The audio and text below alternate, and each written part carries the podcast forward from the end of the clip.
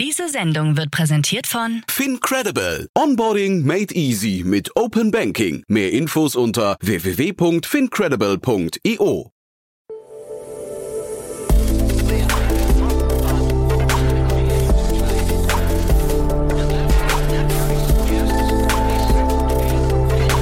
Startup Insider Daily. Investments und Exits.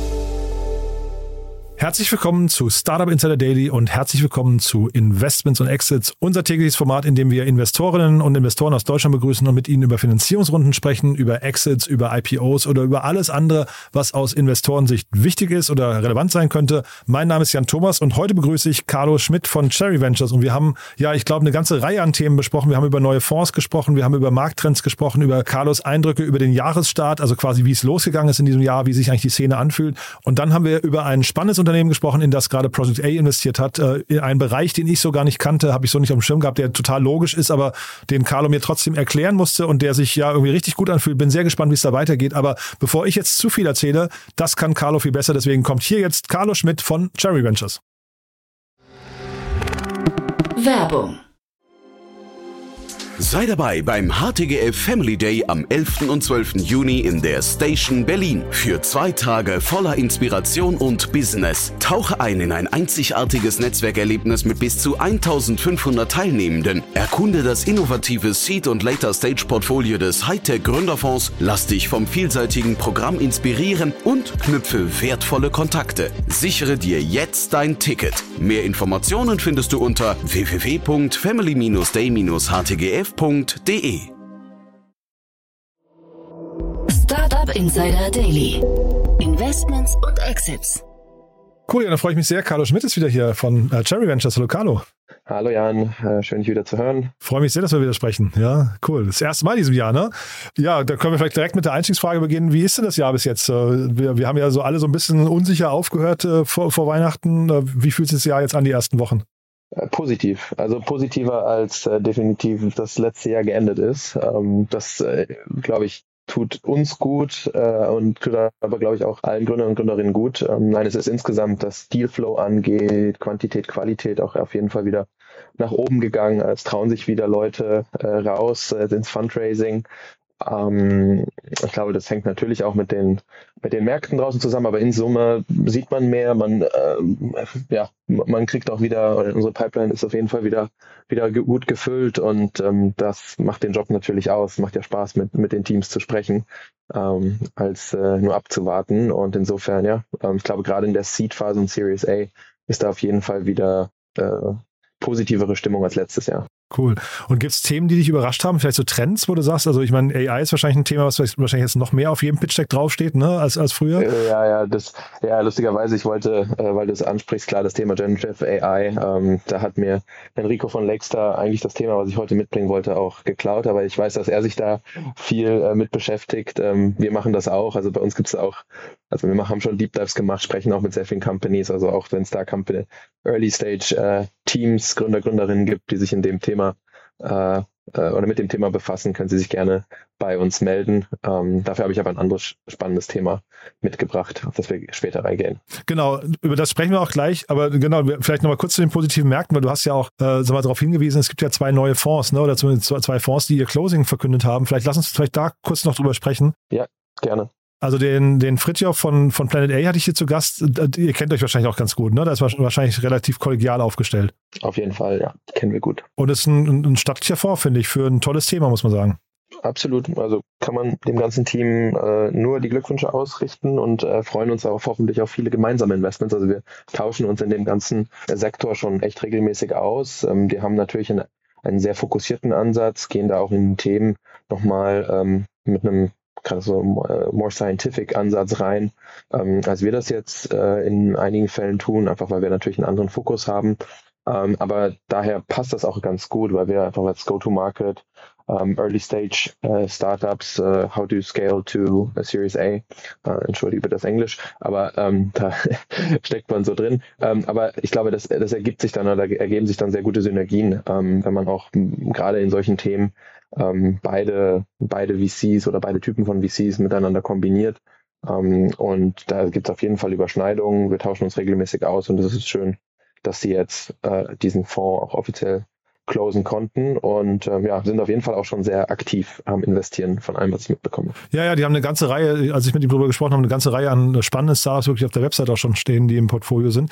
Und trotzdem habe ich ihn auch nachgefragt, ich finde der Begriff ESG oder Nachhaltigkeit, Impact und so weiter ist schon sehr dehnbar dann hinterher auch, weil sie haben zum Beispiel auch in Dance investiert, ne? Hier von den Soundcloud-Gründern und dem Christian, der auch Jimdo mitgegründet hat. Und da hätte ich jetzt zum Beispiel auf den ersten Blick gedacht, das ist jetzt für mich nicht so richtig passend eigentlich. Das hat er ganz gut erklärt, aber das wäre jetzt so ein Thema, das vielleicht, da habt ihr vielleicht sogar Schnittmengen bei solchen Bereichen. Ne? Genau, auf jeden Fall. Also ich glaube, da gibt's auf jeden Fall Schnittmengen. Es ist ein gutes Beispiel, aber da gibt es auch viele andere Themen, würde ich sagen, wo sie sich stark fokussieren, wir uns vielleicht eher hintrauen und dann vice versa, Themen so im Software-Segment in bestimmten Bereichen, ob das jetzt E-Charging oder eben ESG-Software etc. ist, wo wir einfach den Go-to-Market gut kennen, wo wir so die Dynamiken von so einem Software-Play sehr, sehr gut kennen, wo man da eben dann aber auch wo wir uns dann gegenseitig auch austauschen können und gemeinsam noch auf so ein Thema schauen können. Also insofern, und ich glaube, das ist so grundsätzlich in diesem gesamten Climate-Tech-Space etwas, was sehr positiv zu betrachten ist, dass das sehr kollaborativ abgeht und dementsprechend einfach auch so dieses große Ganze im Hinterkopf bei allen steht, dass wir einfach was machen müssen, weiter investieren müssen und je mehr, desto besser. Und ich weiß nicht, ihr seid ja ausschließlich in Europa unterwegs, ne? Du hast mir aber auch hier den neuen Partech-Fonds angemarkert. Der fokussiert sich auf Afrika. Wie schaut ihr auf Afrika? Du, wir haben immer mal wieder Themen auf dem Tisch. Wir gucken uns das dann auch an, aber sagen auch, und das ist auch ein Stück weit jetzt im Moment noch natürlich auch aus dem Mandat, was unsere LPs uns gegeben hat, noch jetzt keinen Core-Fokus. Ja? Also in bestimmten Themen, zum Beispiel Fintech, wo wir eine sehr starke einfach viel Erfahrung haben und glaube ich auch ein sehr starkes Portfolio. Da können wir, glaube ich, viele Rückschlüsse, was das Modell angeht, ziehen und gleichzeitig gibt es sehr viele Besonderheiten in afrikanischen Märkten, die wir dann noch beachten müssen. Dementsprechend ist das etwas, was, sagen wir so, we dip in our toe, also wir gucken uns das so ein Stück weit an, aber wir können und wollen da jetzt nicht groß priorisieren. Unser Fokus liegt weiterhin voll auf Europa. Gibt, glaube ich, genug zu tun und gibt auch genügend Investmentmöglichkeiten. Es ist aber ein Markt und deswegen wollte ich es einfach nochmal flaggen, der auch absolut am Kommen ist und dass Partech sich da auch mit so einem eigenen Fonds drauf fokussiert, ist natürlich super spannend und hilft dem Ökosystem da enorm und ich glaube, das ist auch der richtige Weg. Also Unternehmertum wird auch in Afrika dazu führen, dass die gesamtgesellschaftliche Entwicklung voranschreitet, sich schneller entwickelt, der Marktkapitalismus da zum Tragen kommt und Wohlstand so across the continent da Einzug erhält. Und das ist, glaube ich, super cool und ein starkes Zeichen. Und deswegen wollte ich das auch einfach nochmal flaggen. Wir werden uns da sicherlich weiter immer mit einem Auge, einem Ohr dranbleiben und gucken. Und es kann durchaus sein, dass das in ein paar Jahren auf jeden Fall auch ein Markt ist, mit dem wir uns mehr beschäftigen werden. Fondsgröße 245 Millionen ist wirklich stattlich. Vielleicht noch als Nachtrag eben Planet A waren 160 Millionen. Die 245 Millionen, das kommt mir dann fast ein bisschen zu wenig vor. Ne? Da müsste man eigentlich von der Sorte, braucht man vielleicht noch ein paar weitere Fonds, weil ja Afrika einfach so ein gigantisch großer und auch fragmentierter Kontinent ist. Kennst du denn Unternehmen aus Afrika, die dann in Europa irgendwie auch Fuß fassen? Wahrscheinlich nicht, ne? Da gibt es wenig, oder? Noch nicht. Das ist dann quasi so die gleiche Expansion, wie wir hier von deutschen Startups nach Frankreich, UK, in die skandinavischen Länder sehen, dass dort das alles auf dem Kontinent sich abspielt. Und allein das einfach eine Anzahl der Menschen ein sehr, sehr großer Markt ist. Also das ist im Moment, glaube ich, findet alles auf dem Kontinent statt und das ist auch gut so. Und da muss man einfach die Entwicklung abwarten. Und dann vielleicht zu dem Thema, was du noch mitgebracht hast. Das passt, glaube ich, ganz gut zu dem Mindset, was man gerade bei Investoren sieht. Ne? Es gab ja so einen Rationalisierungsshift gerade weg von reinem Wachstum hin zu Profitabilität und in die Kerbe schlägt das ein bisschen, ne? Genau. Die Company, die ich mitgebracht habe, heißt Growblocks, ein dänisches Unternehmen, das gerade ihre Seed-Runde mit Project A und Headline geschlossen hat, 6 Millionen Euro eingenommen hat und die fokussiert sich auf das Thema Revenue Operations. Das ist jetzt vielleicht nicht allen ein Begriff, aber es ist so eine Entwicklung der letzten Jahre. Und zwar, ich meine, jeder weiß, dass so jedes Startup, Scale-Up, aber auch Unternehmen natürlich eine Sales, Marketing, Customer Success Division haben und was über die Jahre halt passiert ist, dass jede dieser Abteilungen eigene Software-Stack sozusagen benutzt, um natürlich Kunden anzusprechen, top of the funnel zu konvertieren, onzuboarden und dann natürlich auch zu retainen. Und diese verschiedenen Software oder die verschiedenen Softwares, die halten natürlich sehr, sehr viele Daten.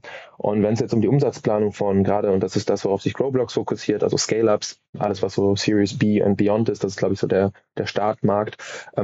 Was da halt immer noch passiert ist, dass man so das Umsatzpotenzial beziehungsweise die Umsatzkalkulation basierend auf verschiedenen Top-Down-Annahmen fällt und da in die Daten gar nicht so im Detail geguckt wird. Und diese Plattform soll es ja eben ermöglichen oder Teams ermöglichen, als quasi diese übergeordnete Organisation über den verschiedenen Core-Abteilungen am Ende eine genauere Umsatzkalkulation, Umsatzprognose machen zu können und dabei eben diese gesamten Daten, die schon im Unternehmen vorhanden sind, auszunutzen im positiven Sinne für diese Kalkulation. Ich habe mir die Webseite angeguckt, die sieht sehr technisch aus. Da habe ich mich gefragt, an wen die sich wohl im Kern richten. Also was würdest du sagen, was ist so das Einfallstor bei einem Unternehmen? Ich kann mir gut vorstellen, dass es könnten verschiedene geben. Ich glaube, so Scale-Ups haben tatsächlich, also so jemand wie ein Head of Growth zum Beispiel, der auch in erster Linie auch so, ist fast schon auch diese übergelagerte Funktion, aber hat vielleicht noch kein RevOps-Team. Aber das ist eine Funktion, die man in vielen Silicon Valley Startups immer stärker auftritt und man das jetzt eben auch in Europa immer stärker sieht. Aber es ist noch keine eigene, oder bei vielen noch keine eigene Funktion. Aber das ist genau dieses, okay, wir müssen wachsen, wir wollen planen. Du kannst das über die Finanzabteilung machen, du kannst aber eben über auch so diese Growth-Abteilung machen, die dann vielleicht eher Marketing und Sales übergelagert ist. Das hängt ein bisschen von der organisatorischen Struktur ab, aber im Endeffekt gibt es da verschiedene Einfallpunkte, aber es muss auf jeden Fall irgendwo eher nach außen, also kundenfokussiert sein, als jetzt intern quasi so beispielsweise Kosten optimierend, also so klassisches Accounting, wie läuft die P&L von unten, also von der Topline nach unten ab. Das ist, glaube ich, dann eher weniger relevant. Aber da werden die sicherlich jetzt auch gerade ausprobieren, was am Ende wirklich so der beste Entry Point für ihre Software sein wird.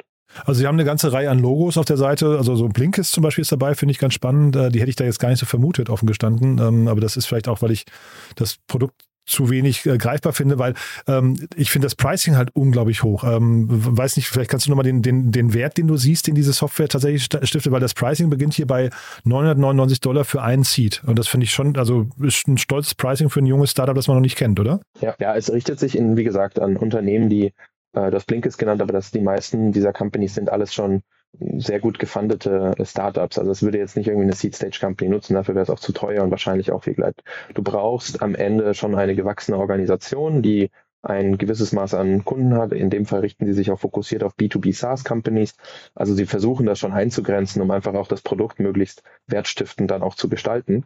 Und eben, weil diese RevOps-Funktion oftmals vielleicht erst durch ein oder zwei Personen oder vielleicht gerade durch eine neu geschaffene Position, die durch eine Person aufgefüllt wird, dann getragen wird, ist dieses Pricing im Moment sehr hoch. Im Detail kann ich dir das nicht sagen, wie sie jetzt auf genau diese 999 gekommen sind. Am Ende nutzen das, wie gesagt, nicht irgendwie 50 Mitarbeiter über Marketing, Sales, Custom Success hinweg, sondern es nutzt eine übergelagerte Funktion, die quasi von dort dann die Themen ansteuern und aussteuern kann. Und dieser Fokus auf diese Scale-Ups, das hatte ich am Anfang gesagt, liegt halt auch daran, dass du halt eine gewisse Datenmenge brauchst, um auch bottom-up, um die Funnel-Metriken auch interpretieren bzw. auswerten zu können, um die Customer Retention, die in einem dieser Tools liegt, auch rausziehen zu können und dann quasi in die Umsatzkalkulation und die Umsatzplanung einfließen zu lassen. Also es muss schon einen gewissen Software-Stack geben, damit das auch wirklich einen Mehrwert bringt. Ja, sonst bist du mit dem klassischen Excel-Modell top-down wahrscheinlich immer noch besser beraten. Aber am Ende, ich meine, wenn es um die Kostenseite geht, baut man das ja immer fast bottom-up auf. Also oder immer bottom-up ist ja auch ein Stück weit einfacher zu kalkulieren.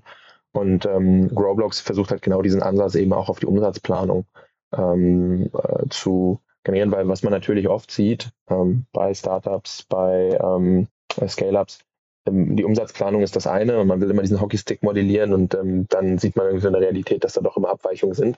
Und auch Growblocks wird es nicht schaffen, dass da jetzt eine 100%ige Accuracy stattfindet, aber sie werden das, und das ist, glaube ich, auch deren Plan, den Scale-Ups ermöglichen, eine sehr gute Prognose zu schaffen, die dann eben auch basierend auf den bisherigen Werten, bisherigen Daten, bisherige Kundenbasis gut erreichbar zu erscheinen scheint. Und solche Unternehmen, da geht es ja wahrscheinlich auch sehr stark um die API, ne? Die Anbindung an andere Tools, die Integration in irgendwelche, Data Journeys oder sowas. Die haben jetzt hier nicht 100.000 Logos bei sich auf der Seite. Das klingt für mich, also die schreiben ganz trocken, wir integrieren in 200 GTM-Tools und Data Warehouses und so weiter. Das ist fast eine Commodity geworden, ne? Commodity im Sinne von, das kann einfach mittlerweile jeder. Also das ist jetzt gar nichts so Besonderes mehr, sondern man setzt es einfach voraus, oder? Ja, also in dem Fall, die Software-Tools haben oft und arbeiten in der Regel alle zusammen. Das ist, glaube ich, wie du sagst, eigentlich ein Muss und jetzt nicht mehr ein Nice-to-have. Kannst auch irgendwie jetzt nichts mehr dafür chargen. Der Wert, der Growblocks eben generiert, ist dann eben aus ihrem eigenen Modell, was die Gründer, die ja bei PlanDay und Falcon genau in solchen Scale-Ups auch vorher gearbeitet haben, halt gesehen haben. Also sie haben das Problem selbst erlebt und dann eben in Growblocks quasi so ihre Learnings einfließen lassen und nutzen und wissen halt auch, dass solche Scale-Ups eben genau diese Tools nutzen und wohin sie sich dann entwickeln. Und ich meine, ihr Plan wird sicherlich sein, auch dann einfach von der Unternehmensgröße oder größere Unternehmen anzugehen, einfach um deren ACVs auch zu steigern, statt jetzt irgendwie runterzugehen, weil es macht, wie gesagt, nicht so viel Sinn. Wenn du diese Tools nicht hast, dann brauchst du auch, oder wenn du so eine gewisse Anzahl an Tools nicht hast, dann brauchst du auch jetzt nicht so ein Revenue-Planning-Tool. Aber die werden sich da sicherlich weiterentwickeln und schauen, wo sie da noch mehr Wert stiften können.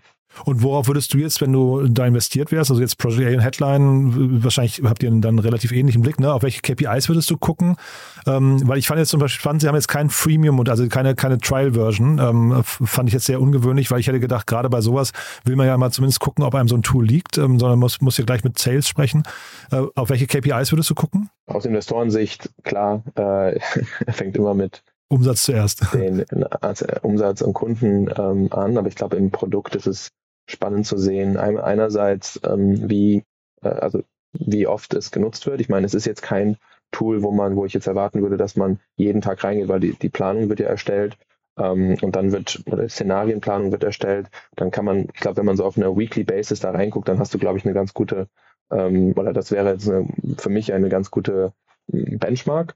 Hängt aber auch sehr stark dran, also wie gesagt, ich bin jetzt nicht in dem Produkt im Detail drin, aber ich glaube, dass das wäre etwas, die Weekly Average User across the organizations, aber in erster Linie jetzt für mich Umsatz, Anzahl der Kunden, wie sieht der Funnel aus, also der Sales Funnel von Growblocks selber. Ich glaube, das sind die wichtigen Sachen in dieser frühen Phase. Dadurch, dass sie jetzt eine Seed-Runde geraced haben, an Produktarbeiten, ist alles, was Richtung Aktivität, ich habe die Weekly Active Users angesprochen, aber alles, was da in die Richtung einfließt, ist am Ende ein wichtiger Datenpunkt, um herauszufinden, okay, wer in der Organisation nutzt es, wie viele nutzen es, wer guckt am Ende drauf, um am Ende quasi auch den Sales-Pitch selber zu verfeinern. Und ich glaube, das ist genau die Phase, in der Growblocks jetzt gerade steckt. Und du hast vielleicht noch so das letzte Frage, du hast vorhin gesagt, das ist so ein Trend, den man, also der Markt oder dieser Approach ist ein Trend, den man schon ein bisschen gesehen hat. Wird das jetzt ein sehr hart umkämpfter Markt? Das heißt, treffen die sich dann auch mit ähnlichen Anbietern bei den Kunden und man pitcht dann quasi schon auf Feature-Basis oder ist der Markt einfach insgesamt so groß, dass man sich trotzdem leicht aus dem Weg gehen kann? Kann gut sein. Ich glaube, in den USA ist das schon relativ deutlich stärker etabliert, diese Position. Da gibt es sicherlich auch ähnliche Tools, aber in Europa ist das jetzt gerade erst am Kommen und man muss ein bisschen die Entwicklung abwarten. Also wir haben schon einige RevOps-Tools gesehen und das wird sicherlich auch weiter zunehmen. Das ist jetzt ein Feld, was gerade aufkommt, aber ein Feld, was halt notwendig wird, weil ist ja am Ende wie gesagt, jeder dieser klassischen Funktionen in einem Unternehmen haben mittlerweile so viele SaaS-Tools, dass viele den Überblick verlieren. Also wer macht eigentlich was? Und am Ende das Hauptziel eines jeden Unternehmens ist, Kunden zu gewinnen, Kunden zu halten, Kunden happy zu machen und darüber halt den Umsatz zu treiben. Und wenn diese Daten halt in den Silos irgendwie liegen und nicht genutzt werden, dann ist es eben einfach ein Nachteil beziehungsweise ein Verlust. Und diese RevOps-Funktion übergelagert soll eigentlich wieder dazu führen, dass diese Teams wieder miteinander und diese Software-Tools miteinander sprechen und sich besser abstimmen im Sinne des Kunden. Cool. Vielleicht haben wir nicht erwähnt, Chris Schagen habe ich gesehen als allerersten Investor hier, ne, in der Pre-Seed-Runde von Contentful aus Berlin. Also auch nochmal spannend, dass dann quasi so internationale Banden hier geschlagen werden, finde ich auch cool. Aber macht einen tollen Eindruck. Also ich bin sehr gespannt, wie es weitergeht. Ich kann es nicht so ganz greifen, auch das Pricing und sowas bin ich mal sehr gespannt, aber ich höre schon raus, das ist ein Markt und ein Modell, das Sinn machen, ne? Auf jeden Fall. Ja, da werden wir auf jeden Fall noch mehr sehen. Perfekt. Carlo, hat mir großen Spaß gemacht. Dann vielleicht noch zum Schluss nochmal, wer darf sich bei dir melden? Alle frühphasigen Gründer in der Pre-Seed-Phase, wenn ihr eine Idee habt und auch in der Ideation seid, meldet euch gerne. Wir helfen da immer gerne auf die Sprünge, beziehungsweise sharen oder teilen, was wir so im Markt sehen, teilen eben auch eventuell Felder, die jetzt noch nicht so prominent vertreten sind. Wie gesagt, mit Cherry, wir investieren ja wir sind industrieagnostisch, fokussieren uns voll auf Europa in der Seed- und Pre-Seed-Phase, auch mit unserem Plattformansatz, der dahinter steht. Also wenn ihr ein Team seid, Gründer, Gründerinnen, die jetzt gerade im Fundraising sind oder sich überlegen, Kapital aufzunehmen, dann meldet euch bei uns. Super. Du, ganz lieben Dank, hat viel Spaß gemacht, muss ich sagen, und ich freue mich aufs nächste Mal, ja? Freue ich mich auch. Danke, Jan. Ciao. Startup Insider Daily, Investments und Exits. Der tägliche Dialog mit Experten aus der VC-Szene. Ja, das war also Carlo Schmid von Cherry Ventures und das war Investments und Exits für heute. Ein sehr cooles Gespräch, finde ich. Hat mir großen Spaß gemacht. Ich hoffe euch auch. Wenn es euch gefallen hat, wie immer die Bitte, empfehlt uns gerne weiter. Wir freuen uns immer über neue Hörerinnen und Hörer, die uns noch nicht kennen. Dafür vielen Dank an euch. Ja, und ansonsten euch einen wunderschönen Tag. Nicht vergessen, nachher kommen richtig coole Interviews noch. Es lohnt sich, aber das wisst ihr ja, eigentlich immer in alle Folgen mal reinzuhören, um zu schauen, ob euch das Thema interessiert. Ihr wisst ja, wir haben eine sehr breite Themenvielfalt hier und wahrscheinlich gibt's viele Golden Nuggets, die möglicherweise an euch vorbeigehen. Deswegen immer mal reinhören und schauen, ob das Thema eventuell für euch spannend ist oder die Person euch interessiert. Denn ja, ich glaube, es gibt hier tolle Geschichten, die ihr einfach nicht verpassen solltet. Deswegen würde ich mich freuen, wenn wir uns nachher wieder hören. Falls nicht, dann spätestens morgen. Bis dahin, alles Gute. Ciao, ciao.